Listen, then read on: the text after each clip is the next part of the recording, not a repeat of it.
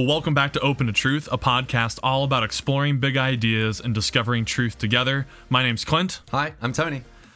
Uh, glad to be back in the Yeah. saddle here. It's good. And we have been teasing for a long time Mm-hmm. at the end of episodes that we would do a mailbag section. We've Right. been calling our audience, please write in your questions or comments, and we'd like to address them on the show. Well, today is that day. You've done that. And I, I have compiled, I've reached elbow deep into that digital mailbag and pulled out a few questions for us around. today. They are utterly unrelated to each other okay. in theory. Maybe we'll find a linkage. Wow. Uh, but yeah, just some questions from our audience, you out there listening. Uh, so So thanks for writing in. Yeah. Glad that we can interact with you. I hope that we are able to offer some interesting insights to these questions. We don't claim to have answers to them necessarily, no, right? I don't. Just another clarification. This is not a teaching podcast per se. It's an exploratory podcast, right? Is that Mm-hmm. Yeah. fair to say? Absolutely. Like, and I think we just to kind of restate what we're doing here. Uh, like both Tony and I went through periods of deconstruction of our faith and different experiences, challenged some of our deeply held doctrines and beliefs, and now we're on the other side of that, perhaps of reconstructing and maybe like going into seasons of deconstruction again. It's just an ongoing part of our life now. So we ask a lot of questions. We don't always have a lot of answers, but I think we are getting closer to truth all the way through Hope so. and at least remaining open to it. Yeah. Um, so let's just kind of dive right into these. Let's see where it takes us. Uh, this is from Lisa. Okay. Uh, pretty brief little question, but it's on her mind. Did God create death, or is death simply a byproduct of sin? Because that's the that is the traditional Thank you, Lisa, for that Yeah, question. thanks, Lisa. I think that's the traditional line. That's what I have thought for a long time. The byproduct of sin part. Yep. That Yeah. Say, tell. Can we? What is the traditional here's story? Here's the story. You've got Adam and Eve in a garden named Eden. It's par- paradise. Uh, this is pre-fall. Nobody has ever committed a sin, which I guess is breaking God's laws or going against His instruction in some way, defying God, rebelling. Wrongdoing, Wrong. or is wrong. that too thin of a? Well, definitely in the Genesis account, it's like God gives a specific instruction, right? You can eat from any tree in the garden. Don't eat from that. There's one one tree. rule. One bloody rule. and they go because that's what humans do, and they investigate the thing that's been forgi- forbidden. Mm-hmm. They eat this fruit, and then at that point, it's like Adam hides from God. God finds him and says, "This is no good. What you've done. I'm going to be uh, exiling you from paradise, and uh, there's some curses that are thrown around. There's some curses. Yeah, there's a few curses that are thrown around against humanity, and then one of them is one of them death. Your days shall be numbered, or something. I just pulled up Genesis three. Because certainly after the Noah account in Genesis six, God shortens man's life from supposedly 900 some years down to 120. But right after the fall, it'd be nice to have a summary of what those curses are. But I think one of them is death. In this, in the day that you will eat it, surely you will die. Something like that. God says. Right? that's like that's the initial caution. Yeah. Yeah. Uh, but God did say, You must not eat the fruit from the tree that is in the middle of the garden, and you must not touch it, or you will die. or you will die. And then he says, send them out of the garden, lest they eat from the tree of life and live forever. Right? Something like that. And then when he does pronounce the curse on Adam, by the sweat of your brow you will eat your food until you return to the ground, since from it you were taken. Mm-hmm. For dust you are, and to dust you will return. Grim. Poetic. Grim. So the idea there is everything was, is it pa- paradisal? Paradisical? What's the word? I don't know. Um, You know Uh, what I'm saying? yeah. It's like paradise Yeah. until there is this wrongdoing introduced, and then that's the fall. And depending on how far you take that, the not fall only is of man or humanity. Yep. Not only is maybe death introduced at that point, but um, for some who are of this ilk, uh, original sin, the sin disease gets passed on from generation to generation. Oh, man. Man is now condemned to live a life alienated from God, Mm-hmm. uh, exiled from relationship with Him, and and corrupted, morally corrupt, bankrupt because of what they've done. So it's interesting. Like, man, there's this is I think I've been wrestling with this question for the past couple weeks. That's when we received it, and it's really complicated and it, it, Yeah. it pulls on a lot of different filaments of theology. For a short question. Yeah. Yeah. So I don't know, like this may seem a little bit pedantic, just like the annoying philosopher wants to define terms, but I think it could be helpful at this stage. Let's not go into the whole thing of like what is God and how to think of that. Just mm-hmm. use whatever concept comes to mind for God. Mm-hmm. Let's just hone in on what death is. Like when we're asking, did God create death? Well, what exactly are you talking about? And we'll try to weave it into this Genesis story, perhaps. But Yeah. I think what you would normally think of is the physical body dying. That's what I mean by death typically. That's how we use it all the time. Like my It uncle ceases to be animated. my uncle died. Well, what you yeah, or in what sense um why think that Abraham Lincoln is not alive right now? Mhm. And and maybe you do like his soul has lived on. Let's put that aside for just a moment. But whatever is buried in the ground somewhere, why are we saying that that is not alive? Like you're like it's obvious. The the body isn't functioning like it should be or Yep. the material aspects that made up his body are no longer working. Yeah. They're defunct. the they're- blood has stopped pumping. The lungs have stopped breathing. The brain has no activity in it. I actually don't know how fast decomposition happens. It's at this point, it's a skelly, right? Is he? I, I would think so, man. I, yeah, I don't know. I don't want to say either way for Okay. fear of. Okay. I Appearing imagine it ignorant. happening within a hundred years, but I could be wrong. Hmm. For the flesh to rot off, Yeah. can't take that. okay, long, fine. Yeah, you got me. Um, so yeah, so we would call him dead. I think that's fair. That's what we mean by death. And there is a lot of debate in the philosophical literature about when exactly death occurs, and it, it makes Oh, it matters a great deal because on the flip side of that is when is something alive? What Yeah. counts as something being alive? And And if you're keeping somebody on life support and you need to make a decision, yep, it's important to know like when what do we call this line of life and death? But we were talking earlier in the garage while we were lifting, and I don't know how much hangs on like where exactly we draw the line for death for this question. Mm-hmm. Yeah. Let's say it's when the heart stops, and this is for human death, right? Mm-hmm. You have to make that caveat too. in what you're about to define, sorry. Yeah, because I mean, plant death might be a lot different. Yeah. But you might say like a human being dies when the heart stops working, or is it when my brain stem is no longer working, or higher brain death, or a frontal lobe, like when someone has a lobotomy. I don't know if you've seen One Flew Over the Cuckoo's Nest, I haven't. but that's um, a main theme in that story. The main character at the end ends up getting a lobotomy Oh really? the Jack Nicholson's character, full of life. They bring him back. He's a potato after they lobotomize him, and his friend uh, kills him with a pillow. To put him out of his misery. Yeah, but the question is, like, did he? It's a intriguing. Was he already dead? yeah, Yeah. maybe he did. So the friend did the friend murder? I'm forgetting the name of the main character, Yeah. but so interesting questions. That's all. Like, where do we draw the line when a person or someone dies? Um, well, actually, well now that brings in this other distinction of physical death when the body dies versus personal death, and for the the atheist or agnostic or something, they probably usually think those two coincide that whatever you are as a person, your identity, when that ceases to exist, that's personal death. And for those of us that might think there's an afterlife and my soul lives on or whatever I am, then I don't personally die when I physically die. No, it would mean the extinguishing of your soul or Yeah. mind or something. So when we get to this question from Lisa, did God create death? Well, are you talking about physical death or are you talking about personal death? Mm-hmm. Because and now and here again, I'm, we're just kind of shooting from the hip and thinking out loud. Um, it's not. I I am not immediately convinced that there is personal death at all Right. for anybody. Right.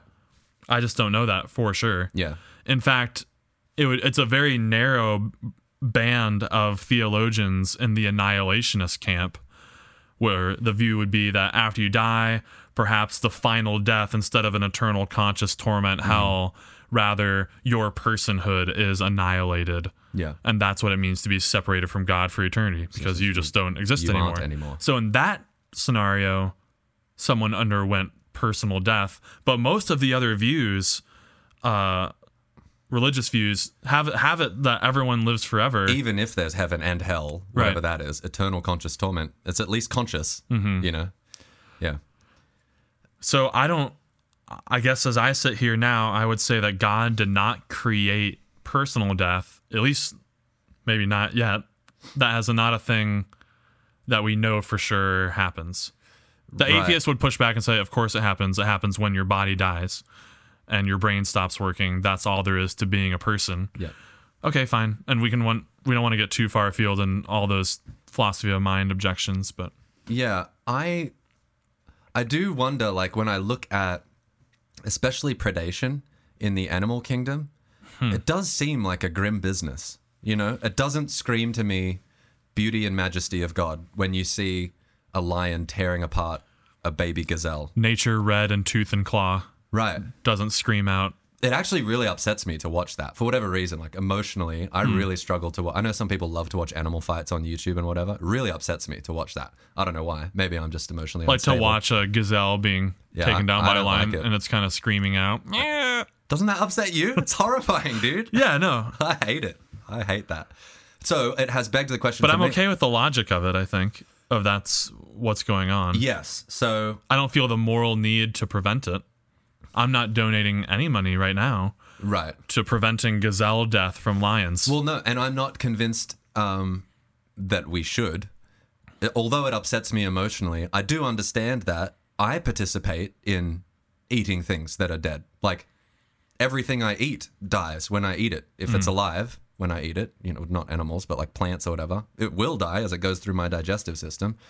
It's like for me to survive, it's necessary that something else dies. That seems to be the the way this system works. Like it's baked in. and just to be really I don't I don't mean to push against like the conservative traditional views so mm-hmm. intently, but it does leave a lot of questions. If you were to really take on that view, let's just let's just go into this thought Yep, experiment. yep.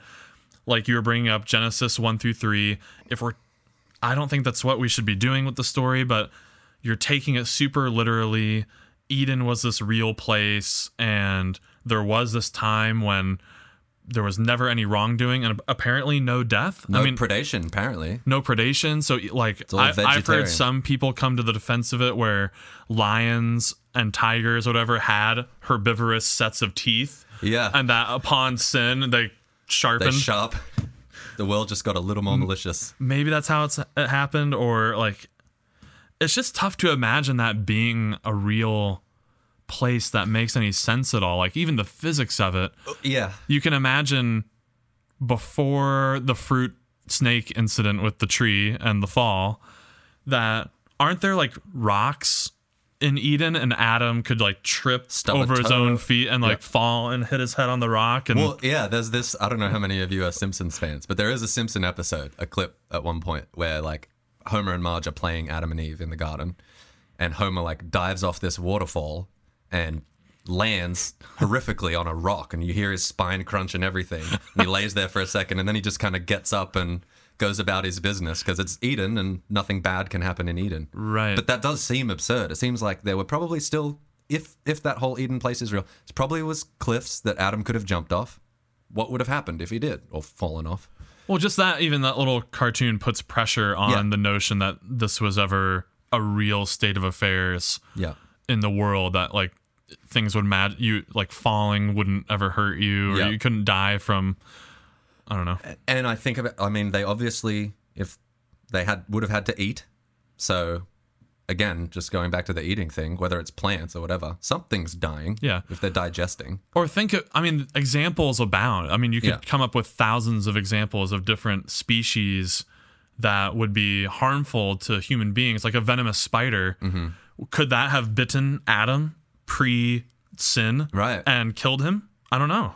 Or is it was it post fall that things like scorpions and spiders came into being? Well, I don't.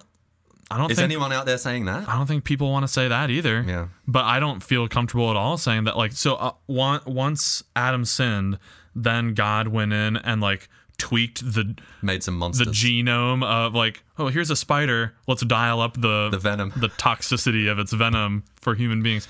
It's just really bizarre. So I'd rather not. I think there's other literary reasons to not take the story that way. But even when you entertain for a few moments what it would actually be like, it's hard to really embrace it rationally. Um, so I don't know if the Genesis story taken that way really helps answer the question: Did God create death? Yeah. Now, here's another way of tackling it. Uh, and upon, maybe we're getting too far afield here, but um, just the notion of creation also. Uh, in virtue, any if if there is a God and God's a creator, then anything that exists is at least allowed by God. It's part of what he made. It's part of his permissive will. He's Yeah. willed it to be or allowed it to be. And death is one of those things that occurs. So God is clearly okay with it in the sense that he is allowing it. It happens. That ha- there maybe there's some grander purpose afoot, Mm-hmm. but it is being allowed. Now, is it fair to say then that he created death? Um, you brought up an interesting point earlier in the garage as well that maybe it's just part of what it means to bring life into existence. That there is this other flip side of the coin. Like two sides of the same coin. Life and death go hand Yeah. in hand. I don't know. Yeah. Or that it would be strange if if if God had created a system in which when when and only when wrongdoing occurs then death happens. You know? Or is it or is that notion some metaphysical law that exists eternally alongside God that that sin equals death always? Right. Or is that a a rule of the universe I've heard God that. Def- I've heard that defense too, like taken from Romans, I think six twenty three. For the wages of sin is death, Mm-hmm. and that's some, like you just said, some metaphysical bedrock foundational principle at play in the world that can't be violated. When you sin, death then occurs.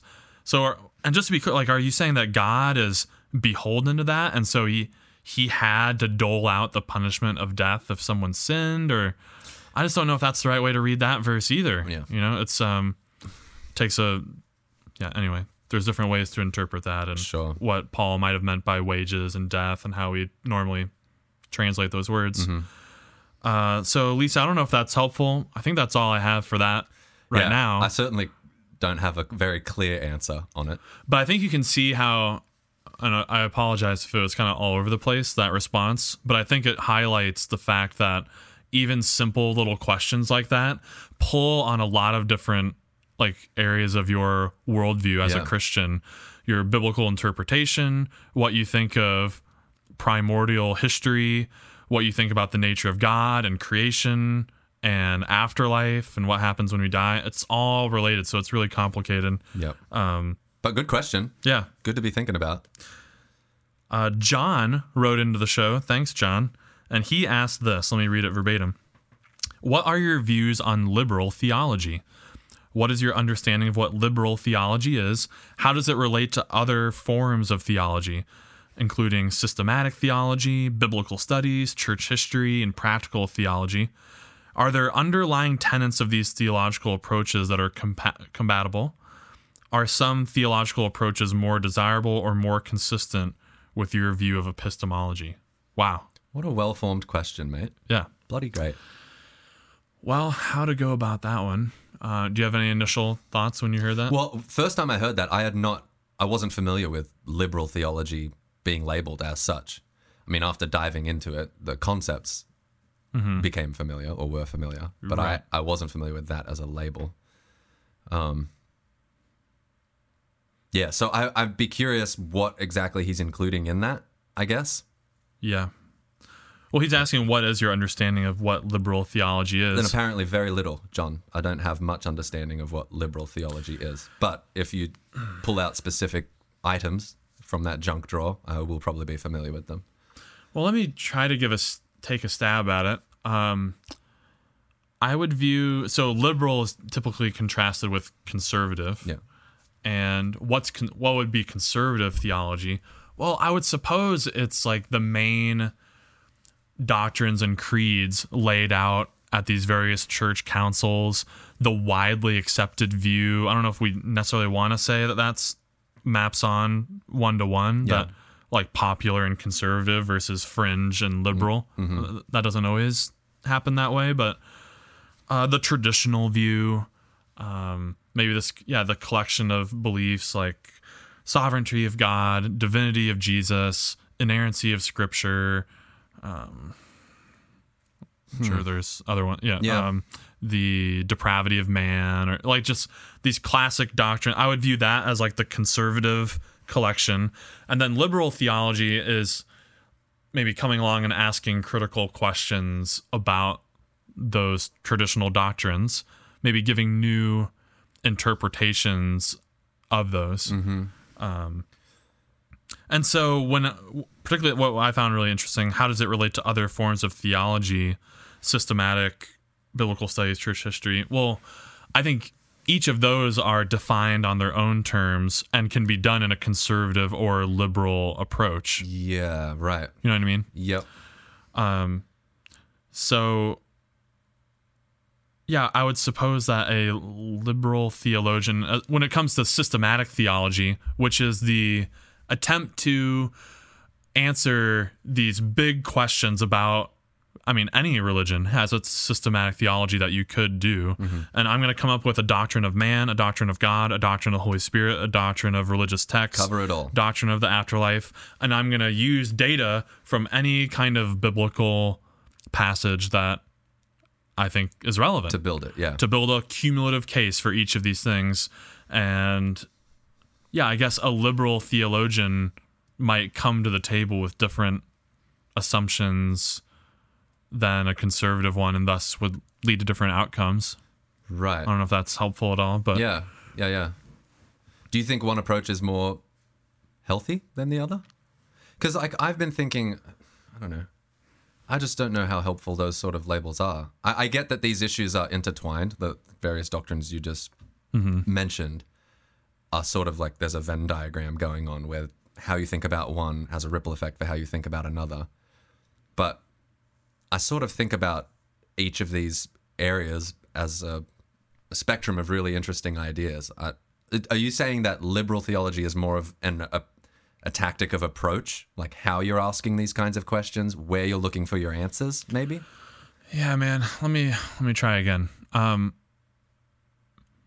I think one notion, just with the term liberal, in this context and in the political realm, is this notion that we don't have to be, we don't have to be, and we ought not be tied down always to the beliefs of the past. Okay. Yep. And so being liberal means maybe like trending toward openness or um, being willing to sub out old beliefs for new ones that on when new evidence arises, I want to be uh, willing to expand the boundary of my thinking and stuff. Now that sounds like maybe kind of uncharitable toward the conservative, Right. but uh, it's just a stance. It's a posture. The conservative would not want to change those things unless there's like just really extremely good evidence. There's something inherently valuable about it being part of the tradition. This is the way we've thought about this. And what's tricky is when it comes to topics of these of great importance, like in the religious realm, there's this whole camp of thought where like well, you wouldn't want to change your beliefs about this stuff because we we figured out the right answer is a while back. Right. And so the conservative stance is kind of is orthodoxy. it's the we right fa- stance. we found out orthodoxy, the right, correct doctrines. And so liberal theology is seen to be a threat or a direction in the move toward heterodoxy or heresy. Mm-hmm. Um, wow. Yeah. So that's where I think like someone might think of liberal theology as dangerous mm-hmm. because we have these truths once delivered to the saints and it's our job to protect them. Yeah. Maybe the liberal theologian is coming along and saying, "Oh, well, I'm not so sure that like we had it all figured out at those councils or the church fathers, and so it's worth thinking we we need to continually rethink these big topics for our context, our cultural context, and how we can apply that in our lives at, in every in every generation. Yeah.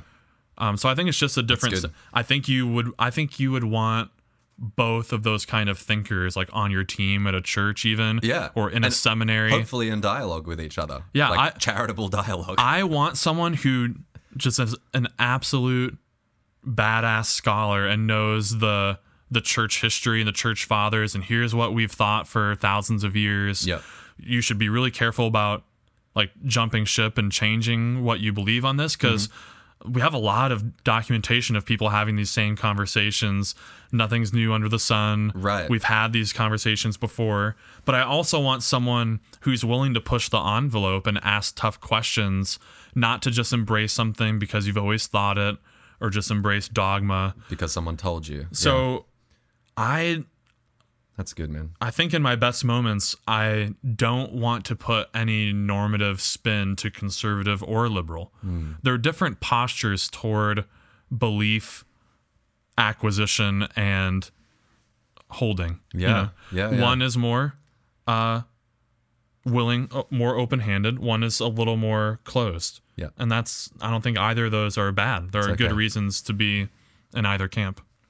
Man, that's such a great answer. Oh, thanks. I Okay. think so. Hopefully, John thinks so. Uh, so That's good, man. Yeah, John, let us know if that uh, addressed what you were thinking there. Uh, Stephen also wrote into the show, and Stephen asked this. He said, Is God disappointed when we choose our will over what he thinks is best? Is God disappointed? Is God disappointed in me when I choose my own way versus God's way? Oh, not to get weird and like, like you said, defining terms and stuff. What do we mean by disappointment? Yeah, it's, yeah. Because like I means. do, I do kind of think that, I think that God can suffer. I think that God can experience like grief, sadness, hmm. brokenheartedness over. I don't know. You, wouldn't you? Doesn't that make sense for a loving God? Like if he sees, I don't know, child abuse happening or something, you would want the kind of God that heart, whose heart breaks when he sees that. Yeah. And I think that's what we see in Jesus as well. Um, that he's capable of compassion, he's capable of sorrow. Um, but disappointment has just a little bit of a different texture to it. Yeah, Because what- it's disappointment has the sense of like, boy, I expected more of you. Mm-hmm. And there's a little bit of con- just a little bob of condemnation in there, maybe. Um, I think so. That's how it typically plays out. Yeah. Yeah. For someone to say, I'm disappointed in you. I'm not mad. I'm just disappointed. Oh, man. Well, you know what it means? Disappointment, I think, is when you expect something and then reality doesn't match up with what you expect. Yeah, just literally the word. That's what it uh, means. To, to a point, to will it, to desire it. Uh, I decree that this will happen, but dis that. That's against it. disappointed. Yeah. So that In one sense, it doesn't have to be emo- emotive at all. Just, I- I've been disappointed yeah, by the world. The world has not lined up with my expectation. the world is disappointed. But the way we say it, how that word, it obviously carries with it this cultural connotation of a negative emotion, mm-hmm. right? It'd be mm-hmm. right. Yeah, a or no- oh, or a, You wouldn't. yeah. It's never laced with positive. so I'm so disappointed. disappointed right now. right. And certainly if if somebody has disappointed you, there is a sense that like I have an issue with you. Like we're, we're not okay in some way. Right? Don't you think? Or is that not baked in? I don't know. I don't. I'm not sure. Yeah. Well, I guess it gets to I have displeasure toward you. yeah. Does it carry that? Because I want to say I, I I'll just admit, uh, just in total honesty, I, I have some children. I have said that before to them, yeah. and I have. Man, I feel bad. Maybe I shouldn't feel bad saying it, but yeah, I was trying to indicate that I'm not as pleased with you because you have done this. Well, it's an honest reporting of how you feel. Yeah. So the question is, does God also feel that way Yeah. with us? Um, Like he left out, he did not put the marker cap back on the marker. We just bought new carpet, and now the carpet has colored marks on it from the goofy markers. that's disappointing. And I said, "Son, I am disappointed in you for leaving the markers out. I, you were told not to, but then you did, Yeah. and now you've ruined our our belongings. And I'm sure he immediately burst into tears. Uh, yeah, Yeah. yeah. So, well, okay. If going back to the expectation thing, Have I done a bad thing? I don't know, man. I don't. I don't know. Maybe. Mm, mm. I'm tell, the, learning. tell the truth, or at least don't lie. So, Yeah. I don't know. But going back to the expectation thing, does God expect us to act one way and then be, and then He's surprised when we act a different way, and is He's confronted with disappointment? Boy, I really thought Clint was going to handle that better. Right. I'm kind of disappointed. Well, good. Another case where these can get into very Small questions. Yep. conversations about the nature of God and The nature of is God time. omniscient? Uh, does he know all things? Well, okay, maybe, but only the things that are knowable. Are future events genuinely knowable? This is like the open theist Yep. um, worry. So, yeah, but I don't want to come across as like the loosey goosey, maybe like too liberal yeah. of a theologian. Like, no, God always loved you, never disappointed, only positive vibes going out. I can see like why someone that might leave a sour taste in someone's mouth just because it's it's totally unrelatable in a way. Like, it's not very human. It's like that's not how we interact with the world Yeah. and with each other. and you might wonder like there might be justified moments of disappointment mm-hmm. like i've been let down you're and there's even a way to spin well okay let me try this way Yeah. there's a way to spin disappointment to what um what it does indicate that the person sees something virtuous in you Ah, like I expected you didn't live up to your potential. yeah there's a way to You're better than this. there's a way to communicate disappointment in a way that leaves hope and affirmation in there along with just a little bit of shame. Just a little bit. But maybe appropriate shame. You know what? I didn't live up to my potential there. Yeah, I don't know if it's a call- shame. A It's just, calling to a better way of being. yeah, a good. recognition that I just want you to know that, like, in case you were confused, like what you did wasn't okay. Mm-hmm. And I think sometimes that's done in a very passive aggressive way, where obviously the person knew that they shouldn't have done that, Mm-hmm. and so like just so you know, you you've done bad. Like, all right, guy, I got it. Yeah. But like in the case of my child, I don't I don't know if Luke. Sorry, I just That's his name. dis- disambiguized it. Um, that I don't know if he knew, uh, like, remembered that rule about the marker Mm-hmm. and was really taking it seriously. I'm like, oh, just so you know, like, this was the expectation. and it's upsetting. Yeah. Um, so, and, you just trying to salve my own parenting wound, but so I is- definitely want to avoid the notion that God ever is, um, angry with you. Well, or or at least that he sort of stands with arms folded and and rejects you at a distance. Like I do want to say that God's arms are always open, that reconciliation is immediately available. The moment, like the moment you screw up in some way, there's not like um, reparations that need to be made before you can be in relationship with him again. Right. But yeah, and it's almost like I, I just far be it from me to declare on a podcast that I have a full grip on the mental life of mind- God. the mind of God. I mean, come on. yeah, yeah, yeah. So sure, maybe he is disappointed and and it's of the holy variety. You know? right. Whatever I was trying to articulate with noticing the virtue in some I think if God is disappointed, it's in such a way that it's for your good and for your better end. Yeah, And like you're saying, he's not holding you at bay. yeah, um, yeah. That's fair. Yeah. Uh, want to wrap up with this one. Okay. It's not really a question, just a comment uh, from Krista. Uh, Krista, thanks for writing this in. It um, really brought joy to my heart. Oh, I so Krista said, "Thank you for what you're doing. Listening to these podcasts and reading your blog posts, I've found some measure of peace and relief, and a lot of insight in the midst of a storm of spiritual questions." Which my husband's intelligent and insatiably curious mind brought into our life. Thank you for communicating that it is okay to question. I find I am drawn to adopting a new perspective on the biblical text, but this leaves me wrestling with a lot of confusion. Yeah, Uh, me too. yeah. Join the club. But thanks, Krista, for writing that. Means a lot. Um, that's kind of our hope for this podcast that we are demonstrating uh, willingness to wade into some deep waters. It's okay. Like, God's not going to strike you dead for asking a question about um, like these long standing doctrines. Um, we're not trying to totally, mm, you know, misalign the or malign, sorry, yeah, the conservative approach by any means or t- the traditional one. I want them to be in conversation with each other. And we're doing this while we're on staff at a church, doing ministry in real time with real people that Yeah. have these questions that we're working with. Um, I think the big thing that we are hoping this podcast communicates is that if you're going through some kind of deconstruction, like you're not alone in that. you're not weird for doing that. Like, there's plenty of people who are going through it and who like aren't just ready to abandon the whole Jesus project. Like, there's so much good there that we love and want to salvage, but we, man, we got some tricky questions about some of these doctrines. Um, and so I'm glad that this podcast has been helpful for you as yeah, like you said, as we wade into some of those issues. And again, don't claim to have the answers. Like we're on a journey. I think I think I will always have questions. Um, I don't think I'm actually going to figure it all out before I die. There will be some things that are left a mystery.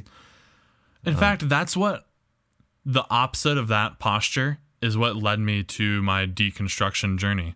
Oh, say I more went, about that. I went to seminary and I found out that no one was really asking good questions. Mm-hmm. No, that's that's maybe a bit of a stretch, but um, I just felt like they wanted to deposit this information into my mind and not really teach me how to think or Mm. let's really get to the bottom of this and figure out um, maybe some other interesting nuances going on. Um, yeah. so I want to be a corrective force in the world than what how I experience my biblical pastoral training. Yep. Yeah. Yeah.